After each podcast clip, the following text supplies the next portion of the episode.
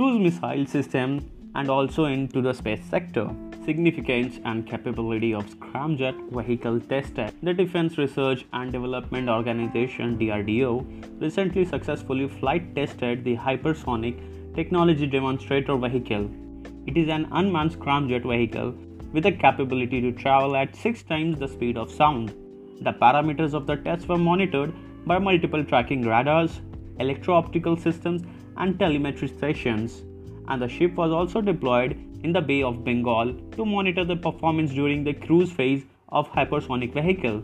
The indigenous development of the technology will also boost the development of the system built with hypersonic vehicle as its core, including both offensive and defensive hypersonic to achieve the level of technology with countries like US, Russia and China, many more rounds of tests will have to be done.